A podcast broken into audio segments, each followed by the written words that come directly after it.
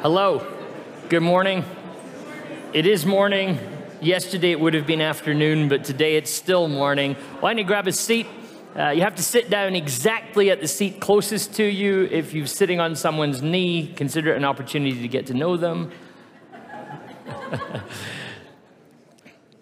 today is All Saints Sunday, and I was thinking it as we were as we were in worship, there was a couple of moments during worship we were talking about the, the, the sort of spread of our worship.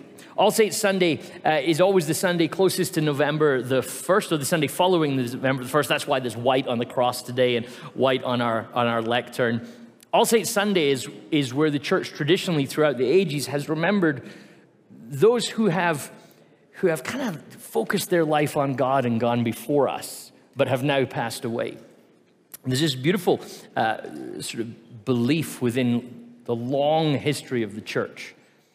A belief that some people may find weird, but we're in a series right now where we're talking about the enchanted. We're talking about how our faith is more than just something that we think about in our head, but is something deeper, wider, and broader than that. Christians have this belief that, maybe you've heard of this, that when we die, we go to be with Jesus. If this is new belief, um, then I have other sermons that I can preach this morning. but isn't it interesting, even as we say it like that? Think about, we've talked a lot through this series about the disenchantment and the skepticism of our world. Even as we, as we verbalize that out loud, Christians believe that when we die, we go to be with Jesus. Just gets like, hmm, are we okay talking about that? That was a genuine question. Are we okay talking about that? like we've, we confess it at every Christian funeral we go to, that, that something goes on beyond. And All Saints' Day has been that day in the church's calendar where we remind ourselves to remember that. Because there's a stunning follow up Christian belief that believes that when we die and are with Jesus, what are we doing? But we're lost in glory and adoration and worship for Jesus. And at multiple points throughout the Christian calendar and throughout this, sorry, throughout Christian scripture, we have these moments where people catch glimpses of heaven. We saw it in Isaiah chapter 6 in the first week of this series. And whenever people catch these glimpses of heaven, we realize that those who have gone before us are caught up in worship for God. Which means then that Christians also uh, confess that when we come to God in worship, we are never alone. Like last night, I was in my office at home and I was praying about today on my own. But the Christian confession would be no, you weren't alone, because all those, the saints of heaven, are gathered with us when we pray. There's a stunning confession that, that I want you to grab hold of for your own life, a stunning confession that Christians are never alone.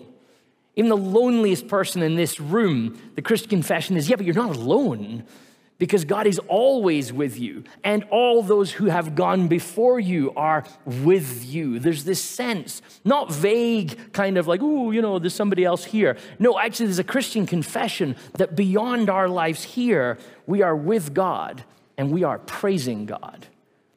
And so, as we start our conversation this morning, there's that confession. We sang it in our songs. And it's funny how when we sing it, our songs, and with all the saints, you remember we sang that word? We said with all the saints, right? And we prayed it in our prayers with, with all Christians. And, and, and we say it, it rolls off our mouth really easy in song and in prayer. But there's this confession that there is not, there's other churches in Calgary that are praying this morning. And, and we're confessing their prayers, our prayers, all part of the same prayers. We're never alone. If you're watching online because you can't get out the house, like, not on your own never on your own. Maybe that's a little too weird to start the sermon. Should I have ended with that? now, part of the reason I want to start with that is A, it's All Saints Sunday, but also our text then today. If that whole conversation is a little weird, then you're going to love this story from Genesis chapter 28. Jacob left Beersheba and went towards Haran. Jacob's on the run because he has he has tricked his brother out of what I think in the Hebrew is best translated a buttload of money. and, and Jacob comes to a certain place and he stays there for the night because the sun had set. I mean, I love the scriptures. He stayed there for the night because it was dark. And taking one of the stones of the place, he put it under his head and he lay down in that place. like in the Bible, this is not like, and, and that's what passed for a best Western in those days. There, something, things are not in a great space for Jacob. Like he's quite literally sleeping on a rock. He has nowhere else. He's on the run. And he dreamed. He dreamed that there was a ladder set up on the earth, the top of it reaching to heaven, and the angels of God were ascending and descending on it. I told you it was going to get weird. the angels are ascending and descending on it. And the Lord stood beside him, see, and said, I am the Lord, the God of Abraham, your father, and the God of Isaac. The land on which you lie I will give to you and to your offspring. And your offspring shall be like the dust of the earth. And you shall spread abroad to the west, and to the east, and to the north, and to the south. And all the families of the earth shall be blessed in you and in your offspring. Know that I am with you. Just like, know that I am with you and will keep you wherever you go and will bring you back to this land, for I will not leave you until I have done what I have promised you. And Jacob woke from his sleep and said, Surely the Lord is in this place, and I, I did not know it. And he was afraid and said, How awesome is this place! There is none, this, this is none other than the house of God, and this is the gate of heaven. So Jacob rose early in the morning and he took the stone that he had put under his head and he set it up for a pillar and he poured oil on the top of it and he called that place Bethel. Uh, Bethel from the Hebrew Beit El, the house of God. And then let me share this from the Gospels with you this morning. But just in terms of changing our posture of worship, why don't we stand as we read the Gospel together, if you're able to? In the Gospel of St. Mark, chapter 1, it says this That evening, after the sunset, the people brought to Jesus all the sick and demon possessed. The whole town gathered at the door, and Jesus healed many who had various diseases. He also drove out many demons. But he would not let the demons speak because they knew who he was. Very early in the morning, while it was still dark, Jesus got up, left the house, and went off to a solitary place where he prayed. Simon and his companions went to look for him, and when they found him, they exclaimed, Everyone is looking for you. Jesus replied, Let us go somewhere else to the nearby villages so I can preach there also. That is why I have come. The word of the Lord. Father God, we have welcomed you into our hearts. We know you are present with us. We have sang, Come, Holy Spirit. And Lord, as your scriptures guide us this morning, we pray that you would continue not just to be with us, but to alert our hearts that you are in this place and you are here for us. Amen and amen. I take your seat. There's a kind of question that I'm asking in our teaching today, which is simply this What if we don't encounter God because we're too busy? What if I don't encounter God because I'm too busy? Rich Villodas, in his excellent book, The Deeply Formed Life, mentions John Harvey Girdner. Now, I know what you're thinking. Anybody with Harvey in the name, generally a serial killer. Ever since Lee Harvey Oswald, it just the name's complex, right? Um, John Harvey Girdner, however, is not a serial killer. He was a doctor. Um, for some of you, you're like the same thing. Um, joking. Calm down. John Harvey Girdner created this term, New Yorkitis. He used, he used the term to describe an illness that he felt he was encountering which had symptoms including edginess, quick movements, and impulsiveness. At the time, he said he noticed that it seemed like a disease which, which was affecting large percentages of the inhabitants of Manhattan Island.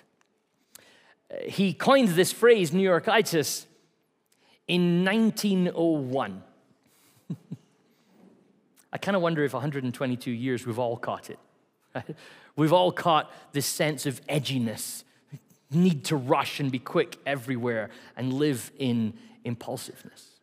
Like, are we a people? Am I a person who is so quick, edgy, and impulsive that I'm out of rhythm with nature, that I'm out of rhythm with myself, that I'm out of rhythm with God?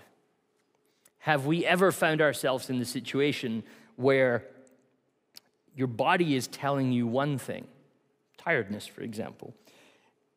Anybody know the cure for tiredness? You all said sleep, but what you actually do is coffee. I literally said to one of my friends just at the back of the service right now, I was pulling a coffee, and he said, You need, you know, you need the coffee. And I said, I've heard the sermon already. And the I, I, know you're thinking it. Isn't it interesting that our response so often to tiredness is not what we all know is the solution to tiredness, but is to, is to caffeinate so that we can stay on top of things? How, how about this? Have you ever heard yourself saying this phrase? And we've asked this before, we know the answer. I just don't have enough time. If there was 25 hours in the day, wouldn't it be better? Well, yesterday there was. and, and it didn't make that much difference, really, did it? We're all still a little tired. How often does somebody say, How are you? and you respond, Busy? Here's a map of the world, um, and it's attached to the map is numbers given to every single country. Uh, this is not a score. The number is how many statutory days off people have in those countries. You notice there, uh, USA leading the line with 10. Uh, it's not golf, unfortunately. Low numbers mean less days off, and uh, high numbers mean more days off. Um, it's a fun thing you notice when you look at this map that, uh, you know, you would. I'm not trying to make any political points here. Please hear me well. But it struck me when I looked at this map. you know, you'd get more holidays in a year if you lived in North Korea than if you lived in the US. That's like a slow burn joke. You're like, am I allowed to laugh at that? I'm not sure. Like, I know what we do as Canadians, like, and not that I'm a Canadian, and I realize I always, when I say these things, everybody's like, yeah, we're well aware you're not Canadian. We look down and go, well, at least we got more days than the USA, right? But you know, you get more days off in a year, including statutory holidays, if you lived in the Bahamas, and you'd live in the Bahamas. you know? Like, Iran has the most paid vacation days in a year. Like, have you ever heard this at Suncor? You know, like, oh my goodness, I'm so busy. I wish I lived in Iran. I, what I'd love to do is add another map to the top of this at people's stress levels. And I wonder if there's any comparison between this. Like, I, I, don't have any great political point to make in this. Please hear me well when, when I say this. But it's interesting how we're busy and I wonder if there's connections between how little time we have to stop and how little time we have to hear God. One of the things I noticed when I, when I took my sabbatical this summer is for the first few weeks of my sabbatical, I would go to a retreat center and spend a day in retreat. Uh, towards the, the end of that first month, I spent some overnights there. But to begin with, because of like just life and family commitments and school schedules and all that, I just said I'm going to have days of retreat. So we'd do the school run, and then I'd go and take some time of retreat. I don't know if you're anything like me. Sometimes prayer life can be a little difficult. Sometimes life gets a little busy, and it's like, where do I squeeze this in? And if I'm really honest, quite often it's like I don't really feel like people talk about hearing from God. And maybe you're like me, you're like, ah, I'm not really sure when that happens.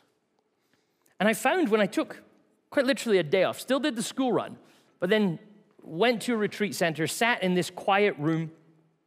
The room had no computers. I had my phone with me, but it's just outside Cochrane, so there's like zero Wi Fi. Got in a lot of trouble with that in the first service. The Cochrane people were like angry. They're at the first service. They have to leave so early to come here. and, and, uh, and I had no Wi Fi, I had no internet. It's just me in a room. And I'd walk into that room, I'm like, oh my goodness, what's going to happen? And all I had was a notepad and a pen. And, uh, and I don't, you know, and, and I'm there. And I found this consistently the amount of days that I'd arrive at 8:30, and by 10 o'clock, I'm writing in my journal things that I think God's just stirring up in me, things that God's saying to me. And then, you know, these are not revelations like St. John in Revelation. Like, nobody's going to read these things, like, hopefully. And, uh, like, seriously. Uh, but I felt like God was stirring stuff up in terms of what He was trying to say to me. And I had this constant reoccurring thought that all it seemed to take was an hour of quiet. And all of a sudden, I felt like it was easier to pray. All of a sudden, it felt like God had things that He was sort of saying to me. And I found myself like Jacob, wondering, like, is God always in this place? Is God always present to me, but it's me that's not aware of it? How many days in your week, even just this past week, might you look back at now and say, was God in this place, but I wasn't aware of it? Like in this series so far, we've talked about our skepticism towards the holy, our disenchantment with the mystery of God. But I just wonder is it possible that some of the reasons we're not encountering God is quite simply because we just don't have time for Him? Like, are we all just a few minutes of silence of hearing what God's stirring in our own hearts? Here's essentially the statement that I want to make busyness pushes God out. Tom Wright says it wonderfully like this it's only when we slow down our lives that we catch up to God. And if you're a classic modern Westerner like I am, it's like, no, that doesn't work. How can you slow down to catch up? But I wonder if we could contemplate the notion that our busyness is what's making it hard for us to hear God. God is in this place, Jacob says. God is in this place. Like he's on the run from his brother. He's basically, he's managed to swindle a situation where his father blessed him as the firstborn. Uh, which isn't just a sort of words, it puts Jacob into inheritance positions. So Jacob is basically robbing his brother over his space in the family, his inheritance in the family, his position in life. So Esau, Jacob's brother, decides the best thing to do is assassinate Jacob. Jacob decides he's not really on board with assassination. So he does a runner and encounters the story that we've just read from the text already. I wonder if you noticed in the text, there's this beautiful line. It says he has this dream, and the angels are ascending and descending. The rabbis are fascinated by this line in the Hebrew because the rabbis would lean into this notion of scripture that words are not accidentally used. And they're like, you notice it says ascending and descending? Like a broad, simplistic approach to your cosmology for a second is most people, we think of heaven as up and earth below. Now, we can be a little more advanced than that if we want to, but broadly speaking, heaven is up, earth is below. So you would expect that angels would move down and then back up again. But the rabbi said, but wait, look, the angels are moving up and then back down again, suggesting that the angels were always with Jacob. That it wasn't that he was on the run alone, but that he was accompanied by these angels of heaven. And when he becomes aware of it, he's seeing them going up and then returning to him. Paul, in his sermon in Acts 17, he says to the people of Athens, God is not far from us, regardless of what we think.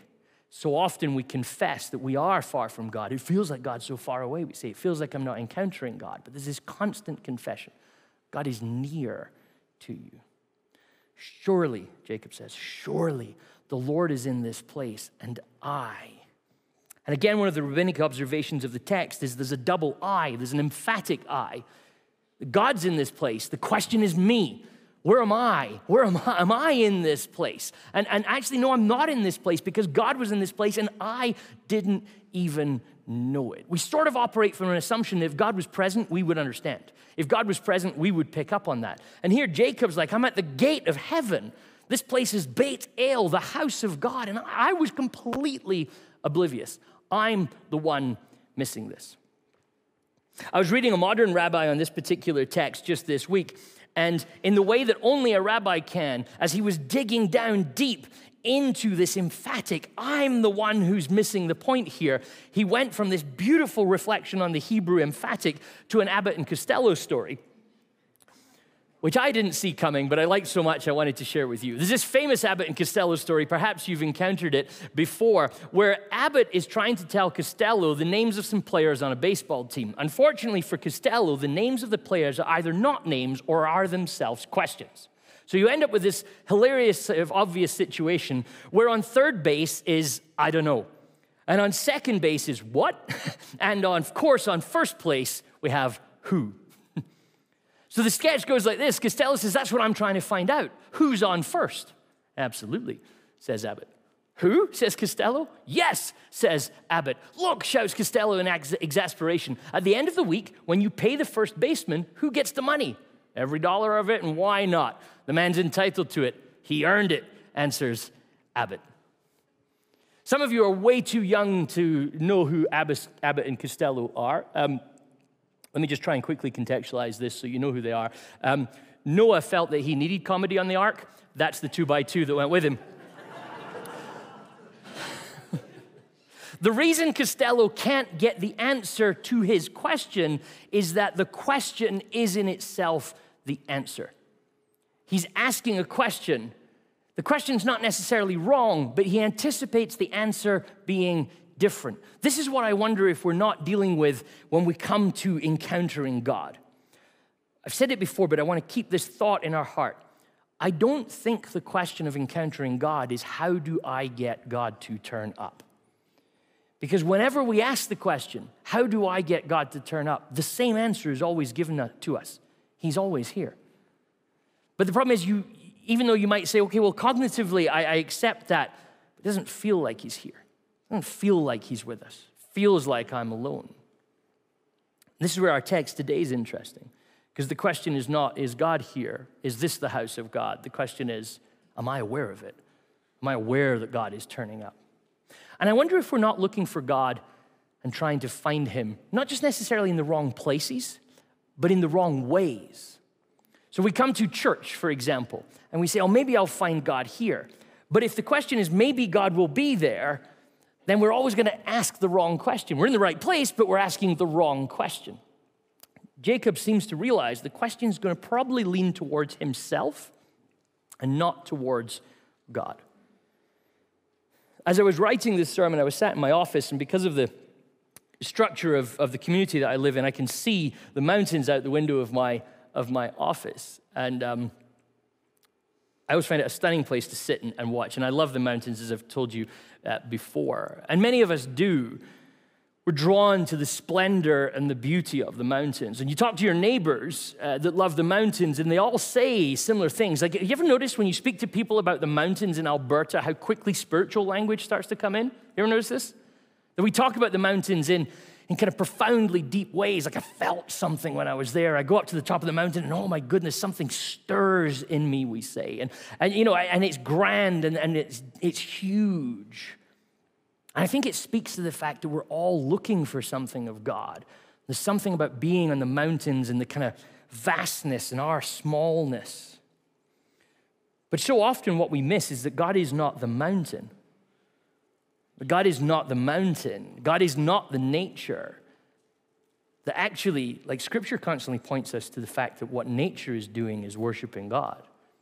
That the heavens declare the glory of the Lord, the psalmist says.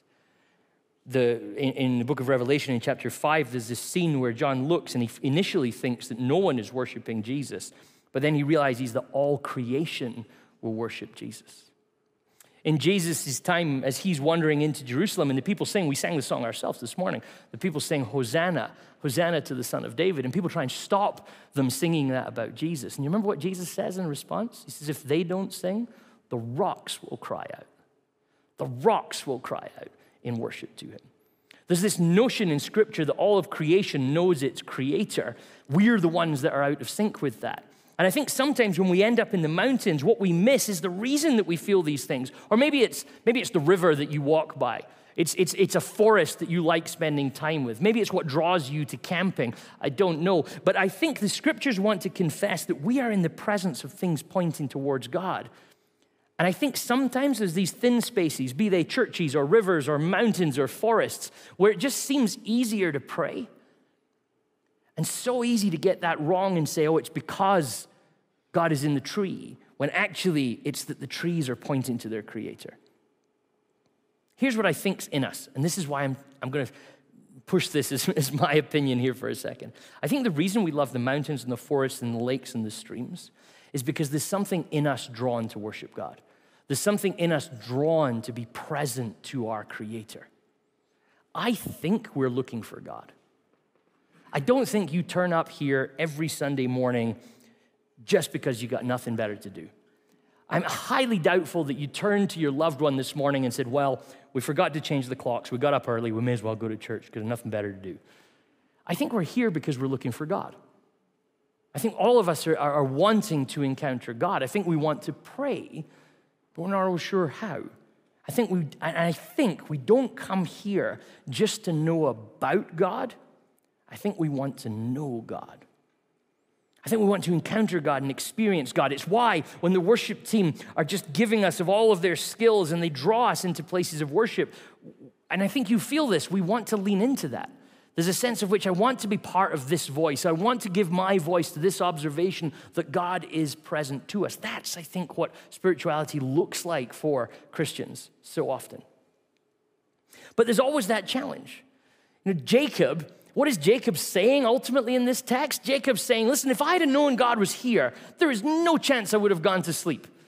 Right? Like, oh my goodness, like God was in this place and I had a nap. Right? Like, that's not what I want on my tombstone. You know, he was sleeping and he missed it. Right?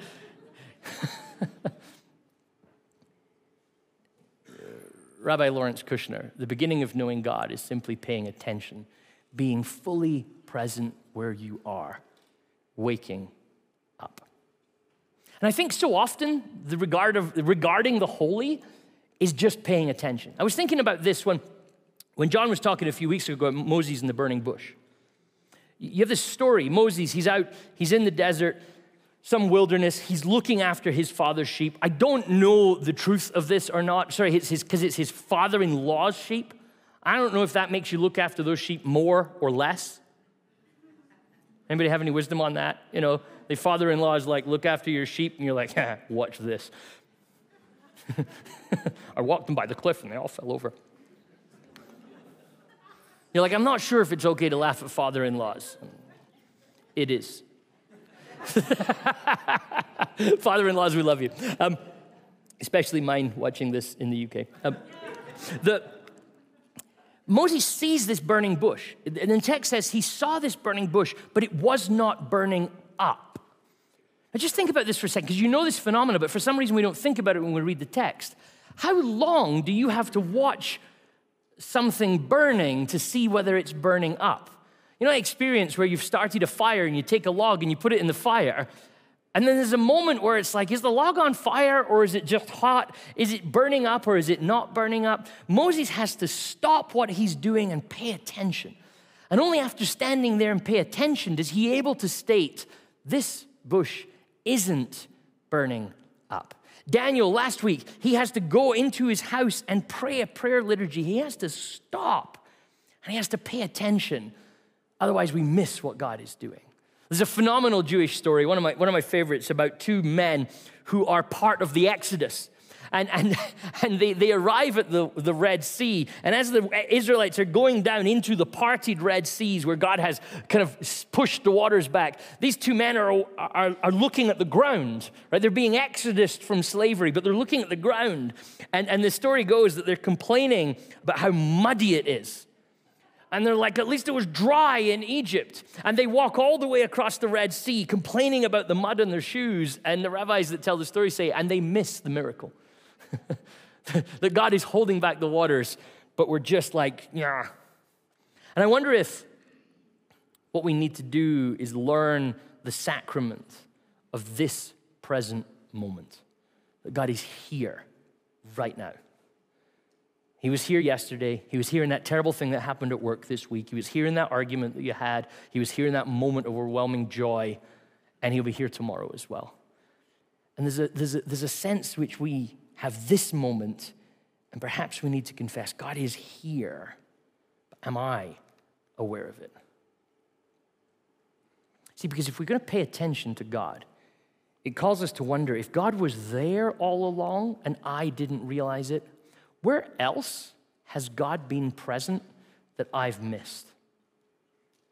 Like, was it that prayer time, that service, that sermon that I didn't really care for, but my friend thought was amazing?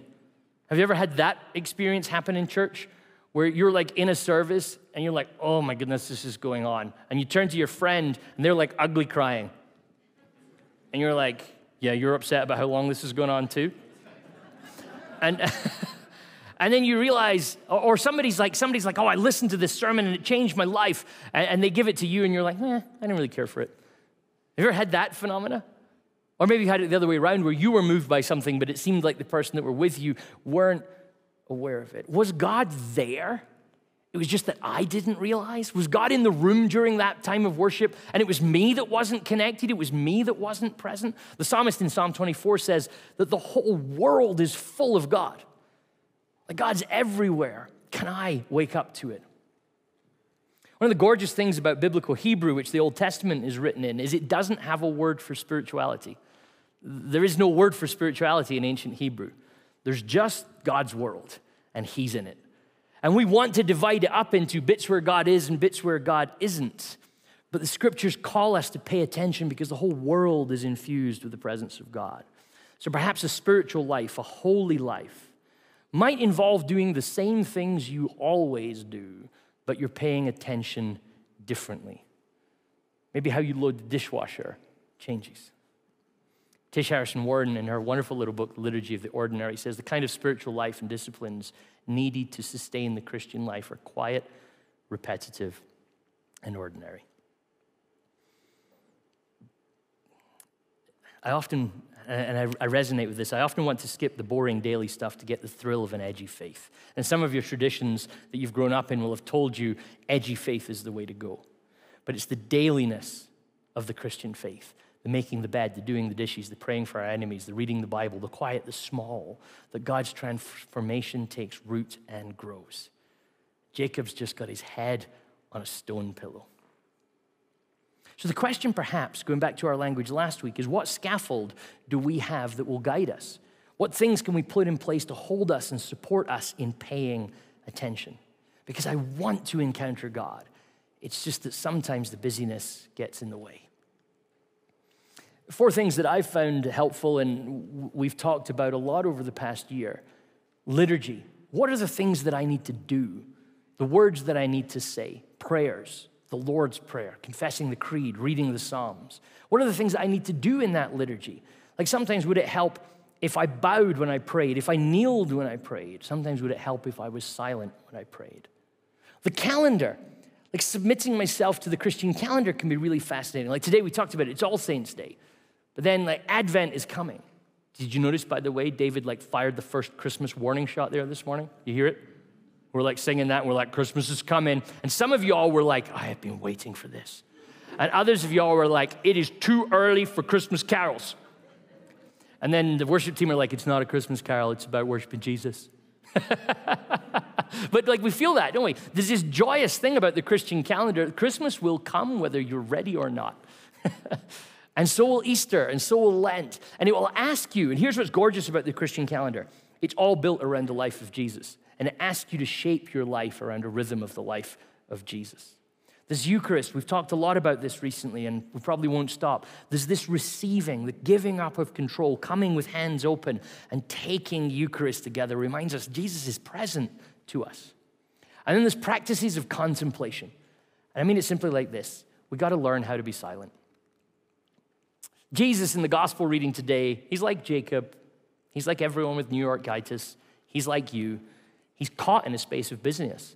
The text says he's up beyond dark, healing all the sick and also casting out a lot of demons. I'm pretty sure at least one of those things is tiring. No? You know, I mean, Jesus is tired. Like that's, that's what this writer's trying to tell you. He's up beyond dark and, and I realize as of tonight, beyond dark is, well, you're still at work when it gets dark from now on. But, but in, in Jesus' world, it's, it's a way of telling you this is beyond he's going. And what is Jesus' response? Well, he sets something up that becomes a marker for so many Christians. He steps away and finds a solitary place. The demand hasn't changed. There's still everybody looking for Jesus. But Jesus steps away to find some silence and some solitude. Like, here's, let me ask you this question How often do you say this? It's a busy season. You know, how you doing? I'm super busy. It's just, it's a busy season I'm in. But you've been saying that since 2004. and it seems like this season's here to stay. And I think you're always going to be busy. Our world is not figuring time to quieten down. You are not going to get all of a sudden Iranian levels of vacation time. Right? It's not going to happen. Jesus, everybody's looking for you, Jesus. There's lots to do, there's lots of people that need your help. But Jesus has to make the space, carve out 15 minutes, 20 minutes, an hour, and find space to be silent with God. And it's hard for us because we're terrible at silence. We're like allergic to silence. As an exercise this afternoon, why don't you go home and see if you can just sit in silence for 10 minutes without picking up your phone or the remote control? It's like our hands naturally need to do this. But like Jacob and like Jesus, do we need to learn the sacrament of this present moment to realize that God is here?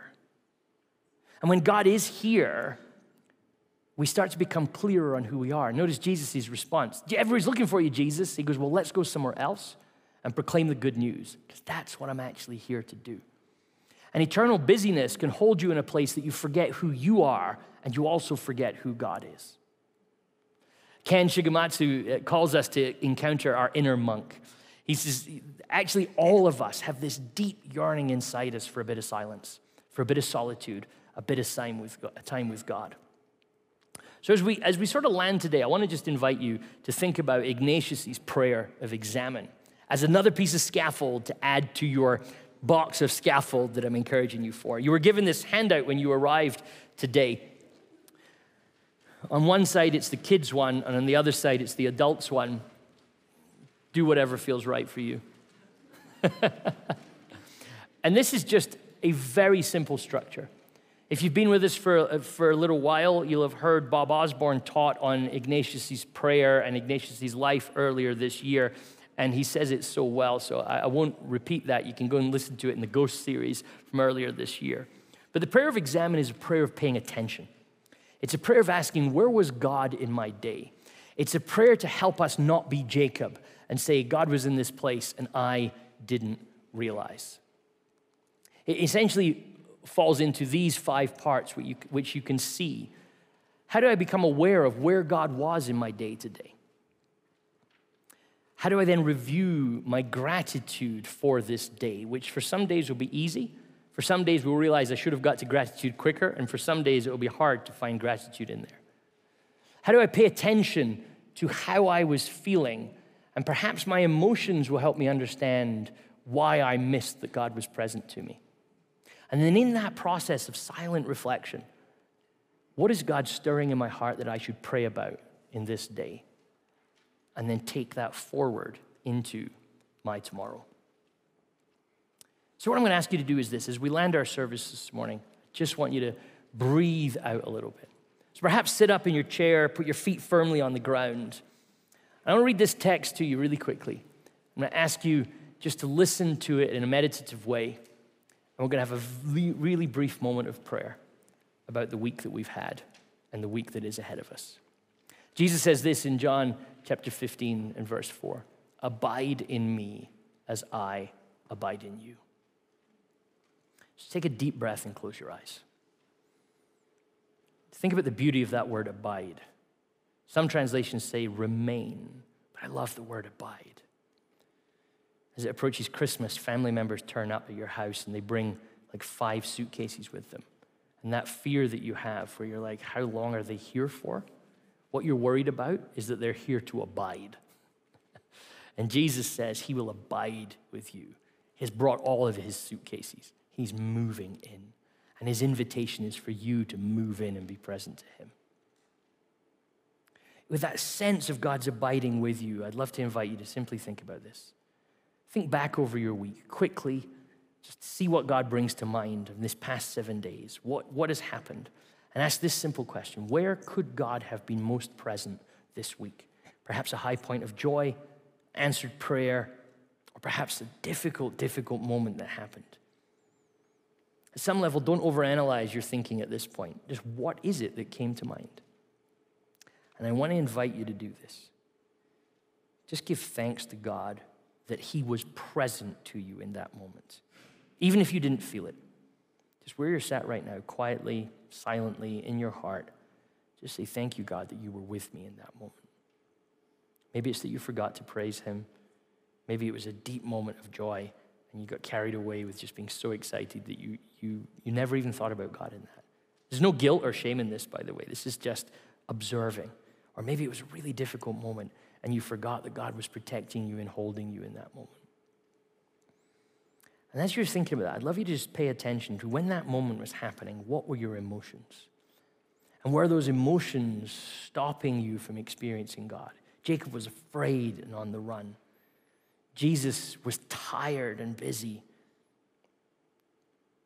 And if we think about how was I feeling in that particular moment, might those emotions have distracted me from realizing that God was supporting me, that He was in that place? And then what do you need to pray about as you're thinking about that moment that you're in?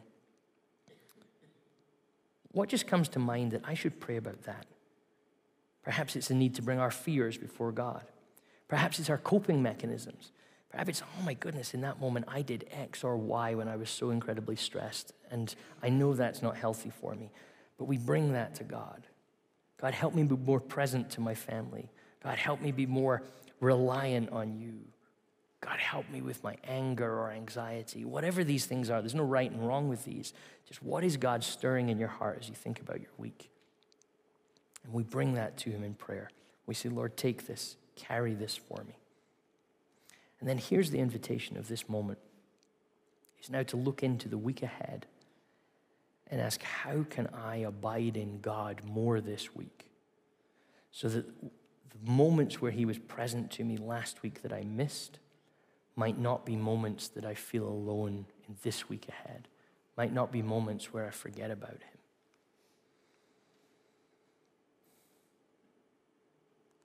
And then let me pray this over you. May you learn to love some silence with your Maker and Creator. May you learn that Jesus is always with you, that the Holy Spirit is never abandoning you, that that awful situation that happened in work this week, that argument with your loved one, that moment of exuberance and joy, that near miss, that moment that might have been that was not, that moment of loneliness and despair, all those moments, Christ was with you and you were not alone. And may you, as you go into this next week, be aware that the earth is infused with the presence of God, that Jesus is always with you, that he is next to you and carrying you and supporting you. And may you be different from Jacob. May you this week say, God was in this place, and I was aware of it. I was alert to it. I felt it, I heard it, I just knew it. May that sense of Jesus carry you this week. May the blessing of Jesus and His grace and His peace be with you today and into this week. Amen and amen. Go with God's grace and peace, friends, and may your whole week be full of God.